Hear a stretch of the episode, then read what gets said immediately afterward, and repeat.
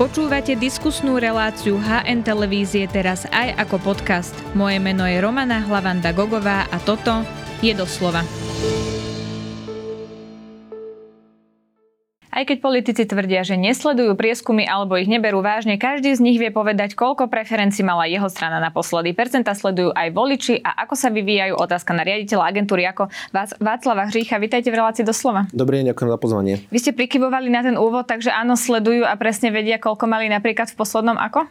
Určite a oni dokonca napriek tomu, že všetci z nich, alebo doslova takmer všetci tvrdia, že neriešia priekumy, tak keď narastú o desatinu, tak všetci Unisimo sa s tým chvália napríklad na Facebooku. Keď nenarastú, stoja alebo klesajú, tak sú ticho. Ale inak tie prieskumy samozrejme nesledujú. Áno, presne tak. No pokiaľ sa pozrieme na to, ako to vyzerá teraz, tak parlamentné voľby, keby sa konali minulý týždeň, keď vyšiel ten váš prieskum, tak by vyhrala strana Smer s 19,4% a tesne za nimi progresívne Slovensko 18,2%. Môžeme povedať, že Robert Fico má už výhru istú? Nie. Keď sa na to pozrieme, tak Robert Fico a zo stranu Smer a vlastne Michal Šimečka s PSK sú tak blízko pri sebe, že z nášho výskumnického pohľadu je to vlastne temer totožné číslo. Mm-hmm. Oni o to víťazstvo kľudne ešte môžu bojovať, ak by sa niečo radikálne zmenilo, tak e, dokonca aj hlas ešte môže zvažovať, ale asi to bude medzi Smerom a PSK. A aké sú vlastne trendy týchto dvoch strán? Že či rastie len progresívne Slovensko, lebo keď to porovnáme s tým minulým prieskumom, tak Smer postal a progresívne Slovensko trošku poskočilo, ale ten trend môže byť iný. Tak ten nejaký? No, keby sme sa pozreli na tie trendy, tak vlastne musíme ísť hĺbšie do minulosti. A ten stúpajúci trend Smeru vlastne začal už myslím, že niekedy koncom roku 2020, keď vlastne Smer sa prebral z letargie a začal komunikovať. Vtedy si ako keby začali brať späť voličov hlasu. A vidíme, že postupne ten nárast smeroval a niekde posledný mesiac, dva, sú tam aj nárasty, ale tie pohyby o jednu, dve desatiny, to už je taká fibrilácia. Takisto progresívne Slovensko, ono rastie posledné, myslím, že 3, možno aj 4 mesiace relatívne dynamicky. Trochu sa nám ale zdá, že ten nárast ako keby už nie je taký rýchly, že to nie je taký skok, ako mal napríklad neviem, Olano, ktoré v priebehu 4 či 5 týždňov rastlo prakticky 3-4% týždenne. Takže môže rásť kľudne ešte aj smero nejaké desatiny. Mm-hmm. Závisí to nie len na nich, ale napríklad aj na tom, ako sa budú vyvieť preferencie strán, ktoré, z ktorých oni vedia čerpať. Čo je hlas, čo je Slovenská národná strana, čo je republika.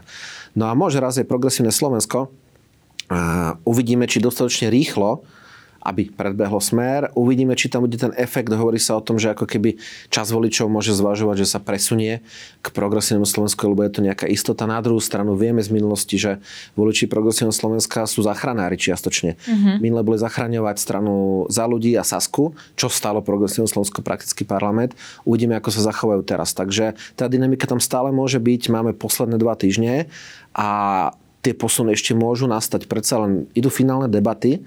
Mm, doteraz veľká časť tých kampaní bola taká, že vlastne strany mali pod kontrolou to, čo komunikovali s voličom. Bolo to ich kampaň, oni si určovali témy, oni vedeli, čo si dajú na, dajú na billboard, oni reagovali na tlačovkách, keďže máme takú ako keby tlačovkovú kampaň. A keď tak chodili maximálne do nejakých duelov, ale väčšinou to boli skôr také ako keby, nie že monológy, ale oni s moderátorom. No a teraz prídu veľké debaty, už začali Uh, kde to človek alebo politik nemá až tak pod kontrolou, lebo nielen, že si niečo pripraví, má nejaké 3-4 smery komunikačné, ktoré chce hovoriť, ale naraz musia reagovať, útočia na neho oponenti, prípadne on útočí na tých druhých a tam môžu strany aj získať, aj spraviť chybu a veľa stratiť. Uh-huh. No, ten prieskum váš naposledy asi nezachytil ešte tú potičku Roberta Kaliňaka a Igora Matoviča? Myslím, že nie, to bolo ako keby veľmi tesné, takže všetci čakajú, čo sa vlastne stane. A čo odhadujete? Môže to hýbať s preferenciami? Uh, ja si myslím, že v prípade Smeru nie. Pretože ono keď takto ako keby len zväčší to, zosilní to rozhodnutie voličov Smeru, že je správne voliť Smer. Lebo Smer ako keby je prakticky v konflikte s Olanom, či už uh, ako stranou, ktorá viedla vládu, alebo s Olanom ako koalíciou už 3 roky. Prakticky možno ešte viac, pretože vlastne ten konflikt bol aj pred voľbami v roku 2020. To nie je nič nové a napriek tomu tí voliči, keď chceli, tak už sa rozhodli, že ten smer voliť idú.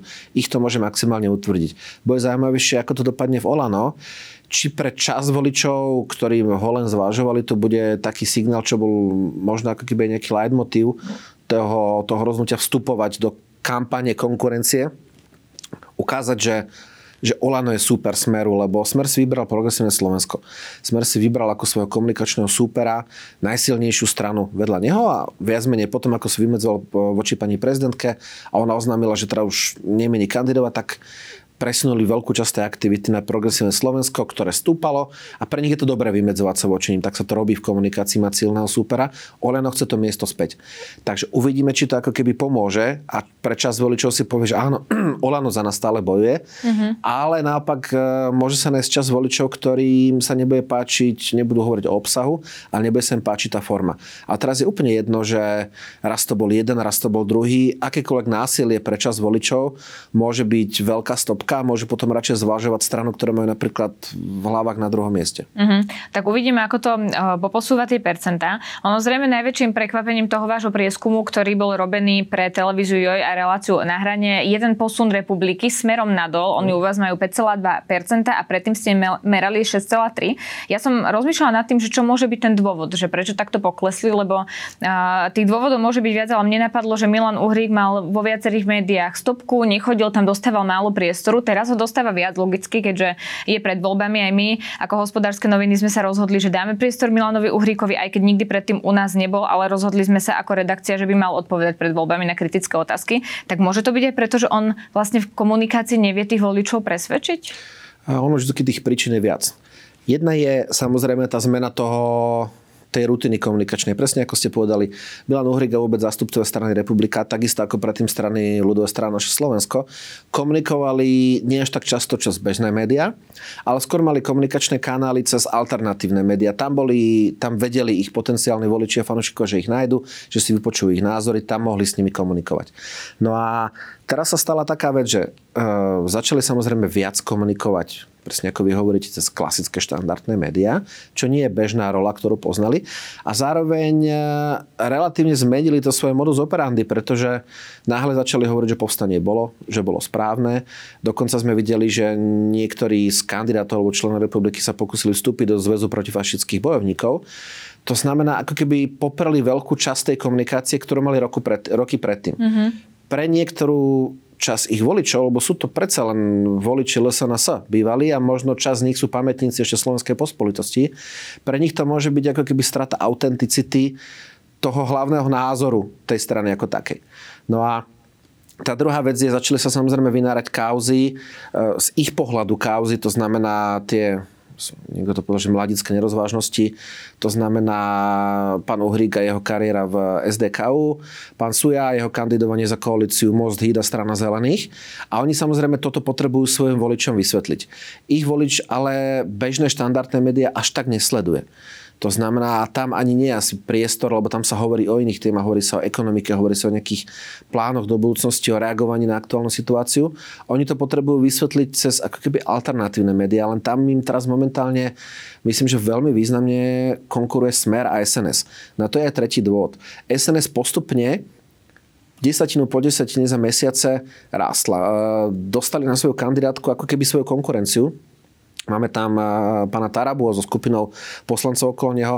Máme tam zástupcov iných strán, napríklad Národnej koalície. To znamená, čas tých voličov ako keby aj nie čisto sns vidí svojich kandidátov vo väčšom mm-hmm. subjekte. SNS postupne prekročila tú mytickú hranicu 5% a zdá sa, že od tej chvíle ako keby začalo odsávať voličov republiky. My aj kolegovia, keď meráme aj druhý hlas alebo druhú voľbu, tak vidíme, že voliči republiky majú na druhom mieste smer, a Slovenskú národnú stranu. Takisto ako voliči SNS majú na druhom mieste republiku a potom smer. Uh-huh. Je možné, že ako keby smer a SNS odčerpávajú tých možno zneistených voličov republiky, ktorý, ktorým sa teraz z republiky ťažko vysvetlilo, čo sa vlastne stalo. Zaujímavé. No ale Fokus im nameral 8 a ja som si pozerala vaše prieskumy a porovnávala som ich s Fokusom a vy republike vždy meriate menej, ako uh-huh. je meria Fokus. Prečo to je tak? Vždycky odlišné kolegovia z Fokusu merajú anketársky, my meriame ako keby náhodným vytačaním vždy v rôznych spôsoboch zberu. Niektoré strany vychádzajú odlišne. Tam je dôležité, ja to hovorím dlhodobo, nepozerať napríklad len na naše čísla, ale pozrieť si 2-3 zbery u nás dozadu, nejakú konkrétnu stranu, aký má trend, či má rastúci, klesajúci a porovnať to aj s kolegami z iných agentúr. Ak sa tie trendy zhodujú, tak z toho sa dá usúdiť, či tá strana je na tom lepšie alebo horšie. A myslím, že ten trend poklesu je skoro u všetkých kolegov práve v prípade republiky. Uh-huh. No hlas má 15,1%, oni výrazne klesli, myslím, že to bolo niekedy na začiatku roka, teraz sa stabilizovali, vy ste už merali aj 14, teraz majú 15%, ale mám pocit, že ono je to skôr také, že ten trend je taký stabilný, že oni ani nerastú, ani neklesá. Im chýba rast, presne ako hovoríte. Že nevedia osloviť nových voličov? Ja si myslím, že nevedia držať tempo. Všetky strany teraz musia držať tempo s tým, že čoraz viac a viac ľudí už vie, koho by išlo voliť. Počet tých, ktorí nevedia, je menší a tým pádom na získanie rovnakého počtu ktokoľvek, akékoľvek strana, ako minulý mesiac potrebujete o kúsok viac voličov. Lebo čím ste ďalej od volieb, tým viac voličov vám povie, alebo ľudia vo výskume, že ešte nevedia, to je ďaleko. Takže oni ako keby sa snažia aspoň držať to tempo, ale nejaký rast tam momentálne nevidím. Uh-huh. No, pozerala som sa aj na SAS, tam má u vás 7,4% a tam je to isté, čo aj pri Republike, len teda v opačnom garde, že Focus im mera 5,1%. Ja si pamätám, že aj Richard Sulik, myslím, že v predvolebnom rozhovore sa stiažoval, keď som mu hovorila percenta práve Focusu, že uh, oni ich vždy merajú, a povedal, myslím, že Focus je na nich vždy prísny, že ich vždy merajú nižšie. Prečo je tu ten rozdiel? Možno v tom, že ako keby v tej distribúcii tých respondentov, možno keď ako keby oslovujete náhodne na ulici, tak e, šanca, že dostihnúť typického voliča, napríklad Sasky, je trošku nižšia ako napríklad telefón. Ale ako hovorím, tie trendy sú podobné a oni rastú aj u kolegov. No a uvidíme, ako sa im to nakoniec podarí udržať. My zverejňujeme nielen tie ako keby základné čísla, uh-huh. ale zverejňujeme, máme to všade na webe a niek- ktoré médiá to tiež takto preberú, je tzv. interval spolahlivosti, to je to od do. A keď si to porovnáme, tak viac menej meriame rovnaké číslo. Oni môžu byť niekde kľudne okolo 7, 6, 8 obidvaja. No presne to som sa chcela opýtať, že či to vlastne znamená, že e, strana SAS by sa mala dostať e, podľa toho, ako sa situácia vyvíja do parlamentu, lebo oni aj tak lavírovali okolo parlamentu, takže teraz je to už u nich stabilnejšie? Stále to nie je úplné bezpečie. Mm, ja hovorím, že aby ste boli v úplnom bezpečí, musíte mať aspoň v dvoch agentúrach aspoň dve merania po sebe, spodný interval nad 5%. Takže dalo by sa konštatovať, že momentálne tú istotu majú možno tri strany reálne. A všetci ostatní stále nie sú, nemajú, alebo sú ohrození. Ono je to zvláštnosťou týchto volieb, že sa nám to, nazvime to štartové pole, rozdelilo ako keby na dve skupiny. Na tú trojicu, ktorá mala ambície bojovať o to, kto vyhrá tie voľby. A potom na celý ten zvyšok strán, kde je myslím, že 6 subjektov, ktoré bojujú o to, či tam budú. To ešte ako keby takto extrémne nebolo. V extrémnom prípade sa môže stať, že budeme mať v parlamente tri strany a prepadne veľké množstvo hlasov. Myslím, že sa to nestane, lebo elektoráty tých šiestich strán ohrozených sú poprepájané. Takže keď niekto klesne, tak na úkor ho niekto iný stupne ale môžeme tam mať kľudne 9 subjektov a potom aj tá matematika pri skladaní nejakých koalícií bude veľmi zložitá. Budem sa pýtať aj na tie koalície, ale ešte predtým, keď sa pozrieme na Olano a priatelia, oni sú koalície, čiže potrebujú nástup 7%, ono to treba pripomínať pri tých prieskumoch. No a e, vo všetkých prieskumoch to vyzerá tak, že Igor Matovič bojuje o každého voliča. Je to tak? Je to tak. E, Igor Matovič ale zvykne mávať skrytého voliča nejaké 1-2%. Môžu byť ľudia, ktorí sa hambia povedať, že volia Olano. Možno ešte po tých posledných udalostiach ich bude o kúsok viac. Takže stále tam ako keby šance je, že budú mať 8, 8,5%, ale naozaj rozhodnutie ísť ako koalícia bolo, dalo by sa povedať, odvážne až rizikové a uvidíme, či to riziko nebude príliš veľké, lebo naozaj pri tom rozdelení tých voličov medzi množstvo podobných strán, sa môže stať, že v tej poslednej chvíli proste tú sedmičku nemáte. Mm-hmm, no ale uh, dá sa povedať, že majú 7% rozhodnutých voličov, keď prirátame možno nejaké percento dve tých skrytých? Áno, ja si myslím, že zatiaľ áno, ale nevieme, aký bude mať efekt práve tá posledná vlna konfliktnejšej kampani, myslím, že už mala tri, tri kola, ak sa nemýli minimálne. Takže čo to spraví s ich voličmi? To môže napríklad práve tým skrytým povedať, že asi nie a môže to odohnať aj niekoho z tých súčasných voličov. Otázne je, ako to bude v prípade KDH, lebo oni boli už aj pod 4%, no. aj nad 5%, vy ste im teraz namerali 6, e, ale uh, ono je otázne, že či sa na tom odrazí nejak to, že pán Majerský teda hovoril o pliage, ale to už vlastne tie preskumy zachytili a zatiaľ to vyzerá, že ani nie. No, u nás to jemne kleslo po tomto výroku, to sme videli, takže nejaký dosah tam bol, my ale nevieme, čo sa stalo. Lebo my sme nemerali v tomto prieskume, kto sa odkiaľ kam presúval, alebo prečo sa rozhodol voliť tú stranu. Ono sa mohlo stať, že sa nezmenilo nič.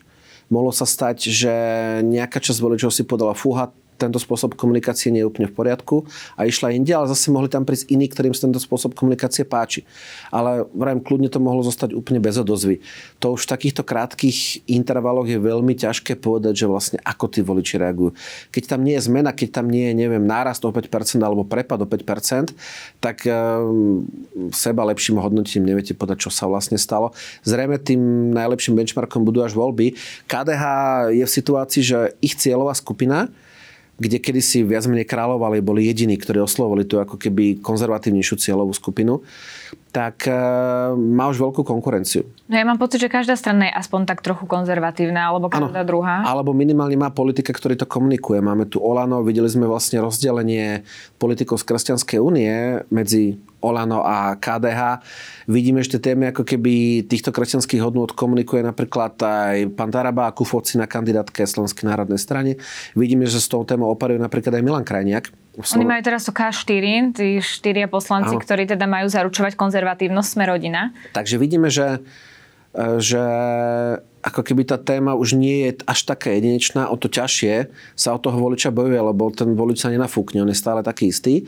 A ten, ktorý my síce deklarujeme ako keby väčšinový príklon k nejakému vierovýznaniu na Slovensku, napríklad v rámci ščítania ľudu, ale nie všetci tí ľudia sa samozrejme podľa toho rozhodujú majú aj iné kritéria. A tí, pre ktorých je toto posolstvo dôležité, tých je nejaký limitovaný počet. To je vlastne veľká výzva, s ktorou bojovalo, s ktorou bojovalo KDH aj minulé voľby. Toto je asi aj pri maďarskej menšine, že za to, že sa identifikujem s maďarskou menšinou, neznamená, že budem voliť stranu, ktorá teda zastupuje maďarskú menšinu. Áno, tam, tam je to dokonca tá situácia ešte zložitejšia alebo ešte náročnejšia. Predsa len eh, voličov maďarskej národnosti môže byť niekde do 10%, povedzme. A to znamená, že aby keď by bol subjekt, ktorý zastupuje čisto týchto voličov, aby sa dostal do parlamentu, muselo by aspoň polovica z nich prísť a čo pri 60% účasti na Slovensku uh, sa môže stať, ale všetci by museli voliť jeden subjekt. No a my sme v situácii, videli sme to aj minulé voľby, že ako keby od týchto uh, voličov superlo viacero subjektov. Po voľbách prišlo k nejakému ako keby zlúčeniu, vypracovaniu, spraveniu nejakého ako keby spoločného uh, subjektu, kde bola aliancia, kde boli zastupcovia mostu ale a zostal samozrejme Maďarské fórum, zostali dvaja hráči na tomto poli, ale videli sme zároveň, že s tou témou oslovenia maďarského voliča začal napríklad operovať Olano, uh-huh. prosím som pána Gimešiho.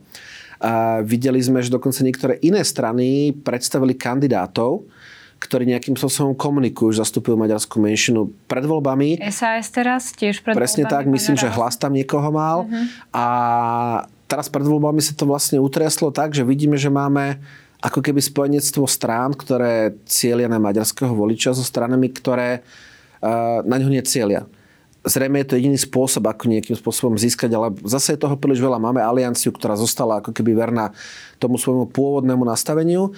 Máme tam Maďarské fórum s ods a s tými niekoľkými subjektami. Máme tam Modrý most HIT 2023. Uh, vidíme, že keď pán Gimeši prešiel vlastne do aliancie, tak Olano si pridalo do názvu tiež subjekt, ktorý strany, ktorá ako keby cieľe na maďarskú menšinu. Takže zase sa len tá jedna cieľovka atomizuje a výsledkom tohto môže byť, že tí voliči si časom povedia, že už nemá význam keby riešiť to po národnostnej stránke a začnú sa rozhodovať podľa všetkých iných kritérií, ktoré voliči na Slovensku robia. To znamená, neviem, ľavá, pravá, konzervatívna, liberálna, uh, veľké sluby, malé sluby. Teraz novinka z môjho pohľadu, tretina voličov sú tí, čo trestajú strany, ktoré tam boli vlastne toto volebné obdobie, či už vo vláde alebo v opozícii, mm-hmm. lebo keď si zrátame, koľko má progresívne Slovensko, KDH a SNS dokopy, tak sa dostaneme na 30%. To sú voliči, ktorí volia strany, ktoré neboli ani vo vláde, ani v opozícii. Ako keby neboli v tom marazme, čo sme tu zažívali 3,5 roka. Takže máme nové delenie na tých, ktorí ako keby chcú niečo iné a tí chcú, chcú niečo pod, po, pôvodné. Čiže volanie po zmene len trošku v e, inom režime? My sme to tu už mali, mali sme to tu v roku 2020, ten dopyt po tej zmene bol obrovský a bol aj saturovaný. Videli sme, že tá vláda mala ústavnú väčšinu, čo nie je až také bežné na Slovensku. A po tom veľkom sklamaní, ktoré prišlo po tých 3,5 rokoch, tak samozrejme časť tých ľudí stále chce nejakú zmenu, aj keď už sú kritéria iné, korupciu už aj podľa výskumu tak veľa ľudí nerieši, sa presunuli na tie existenčné témy, na mzdy, dôchodky, energie, ceny potravín a tak ďalej a bývania. Ale stále je čas voličov, ktoré chcú zmenu, ale už si povedali, že nie z tej pôvodnej ponuky, ale od niekoho iného. Aj keď vieme, že aj SNSK, aj KDH, aj Progresívne Slovensku tu boli už aj predtým, len neboli v parlamente. No vy ste spomenuli Milana Krajňaka, on tu bol včera v štúdiu aj s Jaroslavom Naďom a on teda hovoril, že oni majú stabilné percentá, že dokonca majú jemne rastúci trend, lebo ja som mu teda hovorila, že ten trend majú klesajúci a že je tu možnosť, že sa nedostanú do parlamentu. Tak ako je to v prípade Sme rodina? Tak oni majú plus minus ako keby tie čísla naozaj rovnaké. Neviem, či by som to nazval rastúcim trendom. Skôr by som povedal, že to tam tak fibriluje nad tou hranicou. Oni napríklad z nášho pohľadu mali pokles, keď začali celé tie kauzy pána Kolára. Vtedy to bolo vidieť, ako to rapidnejšie pokleslo a odtedy sa to plus minus drží. Ja už som, ako som už povedal, istotu nemá nikto okrem prvých tých troch strán. To znamená, všetci tí ostatní musia bojovať a nikto by sa nemal utešovať, že už, už je dobré, už som tam. No ono je potom otázka, že či to bude mať ako keby ten negatívny feeling okolo seba, že veď klesajú a idú pod hranicu zvoliteľnosti, alebo boli pod hranicou a postupne rastú, možno to dajú. Môže sa toto stať napríklad demokratom, že dokážu ešte osloviť nejakých voličov práve preto, že oni teraz komunikujú, že pozrite, my máme ten trend stúpajúci a vlastne tá pozitívna energia z toho môže presvedčiť viacerých?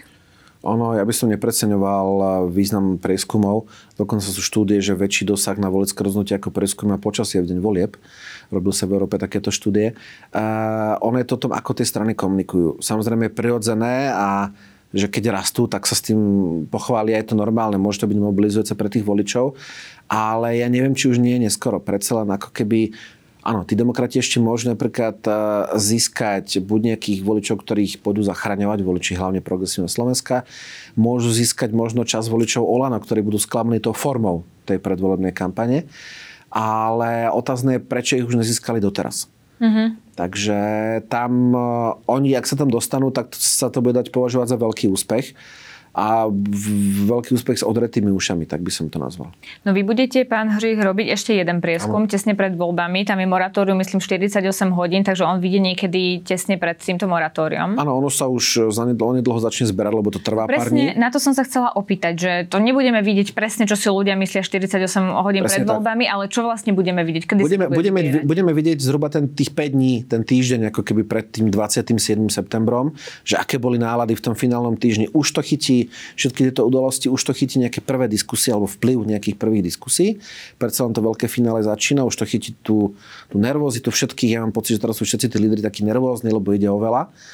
No a ako keby chytí to ten finálny trend. Uvidíme, čo sa potom stane na záver. Predsa len ja si myslím, že určite všetci politici sa budú pokúšať vyťahnuť ešte nejaké ESO z rukáva úplne nakoniec. No áno, to býva nakoniec kampane a väčšinou to sú teda nejaké negatívne veci, tak si počkáme na to, ako to bude. Poďme ešte k jednej veci, pretože teraz Michala Šimečko a Progresívne Slovensko vyzývajú viacerí a teda na čele nich Igor Matovič, že oni majú sami povedať, že vlastne budem parafrázovať, my už máme veľa percent, tak to dajte niekomu inému.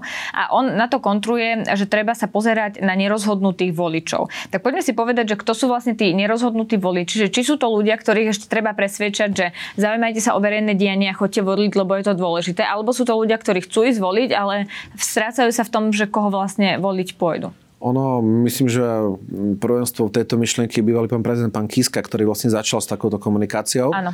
A samozrejme, bolo to výhodné pre ostatné strany, tak to hneď, hneď prebrali. Mm. Ono tých nerozhodnutých voličov, to je trošku taká Kolumbová žena, že všetci o nich hovoria, ale nikto ich nevidel. Väčšinou v prieskumoch tí, ktorí hovoria, že ešte nie som rozhodnutý takto pred voľbami, že to už iba výhovorka ale že sa hambia podať na rovinu, že nepôjdu voliť. Ten volič, ktorý, ak tak ich je veľmi, veľmi málo, ten skutočne nerozhodnutý volič je ten, ktorý vám povie nejakú stranu a býva ich aj tretina pred voľbami ale nie si si, nie si si úplne istý, či ju pôjde voliť. My to aj meriame, volá to sila volebného rozhodnutia. My sa ich pýtame, že aké pevné ich rozhodnutie, že už pôjdu voliť tú stranu, ktorú nám predtým povedali. Samozrejme môže povedať, že svoje rozhodnutie už nezmením za žiadnu cenu, alebo ešte možno zvážim, alebo veľmi pravdepodobne ešte zmením. Takže tá sila volebného rozhodnutia hlavne pri nových stranách alebo pri stranách, ktoré prudko rastú, nebýva taká veľká, lebo tí ľudia prišli od inakiaľ, zmenili rozhodnutie už v posledných týždňoch a preto ani v tom novom si ešte nie sú úplne istí. Takže mm-hmm. ak... že hovoriť, že treba naberať medzi nerozhodnutými voličmi, je vlastne týždeň pred voľbami úloha, ja myslím, ktorá je nesplniteľná? Je to nesplniteľné. Ono by muselo niekto robiť nejakú mobilizáciu, nikde ju nevidíme. Posledná taká mobilizácia, keď si spomíname, bol rok 98, keď bola myslím, že 84% na účasť. Alebo napríklad videli sme to vo voľbách do vyšších územných celkov v roku 2017. Vtedy bola mobilizácia a tieto voľby mávali tristnú účasť, takže oni sa z 20% mhm. dostali na 30, čo je síce 10 percentuálnych bodov, ale to o polovicu viac ako predtým. Vtedy bola mobilizácia. Teraz to mobilizáciu nevidím a myslím, že k tým presunom na úzažu dojde iba medzi voličmi jednotlivých strán. Proste ľudia, alebo väčšina z nás je to prirodzené, má v hlave nejakých favoritov. Niekto iba jedného, niekto dvoch, niekto aj troch. Väčšinou to bývajú veľmi podobné typologické strany. A keď sa niekto rozhodne na poslednú chvíľu, tak sa väčšinou rozhodne podľa toho, že kto ho najmenej nahnevá, ak považuje tie strany za za podobné a tomu to potom hodí. Uh-huh. No v prípade tých nerozhodnutých voličov ma napadla ešte jedna otázka. Oni vám hovoria aj, že prečo vlastne sú nerozhodnutí alebo prečo by nešli voliť? Priamo sa ich to nepýtame. Sú na to výskumy, ale skôr sú ako keby ďalej v strede volebného obdobia, že prečo vlastne ľudia chcú voliť alebo nechcú voliť. Ale priamo sa ich takto nepýtame. Uh, oni samozrejme tým našim operátorom v call hovoria mimo otázok nejaké veci, ale keď takto hovoria skôr tí ako keby, ktorí majú nejaký extrémnejší názor na to, prečo nejedú. Napríklad povedia, že sú, ten extrém býva, že sú sklamaní z politiky ako také a proste nevidia význam v tom, že by išli voliť, lebo je to stále rovnaké, ako oni hovoria. Alebo hovoria, že ich to nezaujíma, že sa nič nezmení, ako keby nemajú nádej. To býva veľakrát dôvod, prečo ľudia nejdú voliť. Poďme ešte ku koalíciám, eh, lebo keď sa na to tak pozerám, aké strany sa tam dostanú, eh, otázne, ktoré sa tam ešte dostanú, čiže ono je veľmi ťažké teraz skladať nejakú koalíciu, ale predstavme si, že to bude tak, ako ste to mali vy v poslednom prieskume. Vy tam vidíte nejakú väčšinu, ktorá sa z toho dá poskladať? Museli by byť veľmi mnohopočetné. Čo je veľké riziko? Videli sme, ako dopadli posledné koalície v posledných rokoch čo pre veľkú časť možno tých strán bude taký trošku zdvihnutý prst. Zároveň ale potom e, nutnosť skladať to z väčšieho počtu znamená, že ako keby aj menšie strany si vedia vydobiť ako keby viac z toho koláča moci, keďže tie veľké strany napriek tomu, že sú veľké, sami to nezvládnu. No a mm, ďalší taký trošku problém je, že ktokoľvek by tú vládu skladal, tak naozaj bude potrebovať 4, možno aj 5 strán. Budú tam tie názorové antagonizmy. Proste bude sa musieť spojiť niekto s niekým a vidíme, ako teraz e, je taká olimpiáda toho robenia červených čiar medzi tými stranami, ako si navzájom posielajú odkazy, kto s kým hlavne nebude všetci vieme, že po voľbách je všetko inak a ráno vidie slnko a ráta sa matematika, kto s kým vôbec môže byť. Ale ak tá matematika, matematika dovolí nejakú koalíciu a vidíme, že tam napríklad budú strany, ktoré sa voči sebe vymezovali a môže to byť kľudne napríklad, neviem, Progresívne Slovensko a KDH, ale Progresívne Slovensko a Sme rodina, tak je to potom o tom, či dokážu spolu dospieť k nejakému kompromisu, ako spolu dokážu žiť tie 4 roky. Videli sme teraz posledné 3,5 roka, že s tým býva celkom problém, keďže napríklad tie kultúrne-etické otázky, ako sa zvyknú rámcovať. E, netrvalo to dlho a boli na stole v parlamente a o tej chvíli tam bol čiastočný konflikt. Takže oni si môžu povedať, že čím to vôbec stojí za to.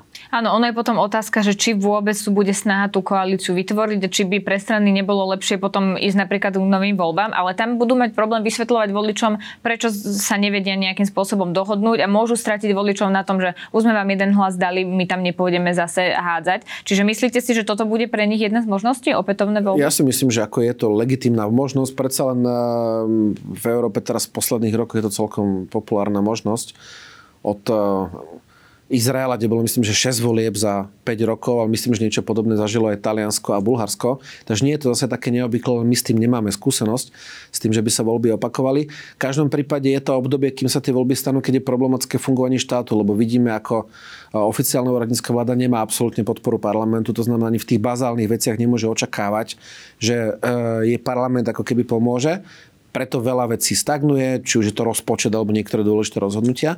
No a čo sa týka toho, že strachu, že nezložili sme vládu, to bude problém veľkých strán. Pretože tie mhm. malé budú môcť tak trošku ukazovať prstom a hovoriť, že aha, že oni dali ste najviac hlasov a nedokázali to zložiť. Takže oni to vedia potom tí mali použiť proti tým veľkým. Tak uvidíme, ako to celé dopadne, však uznáš, že od toho delí len pár dní, tak si na to počkáme. Ďakujem veľmi pekne, že ste si na nás našli čas. To bol Václav Žíher, riaditeľ agentúry AKO. Ďakujem, prajem pekný deň.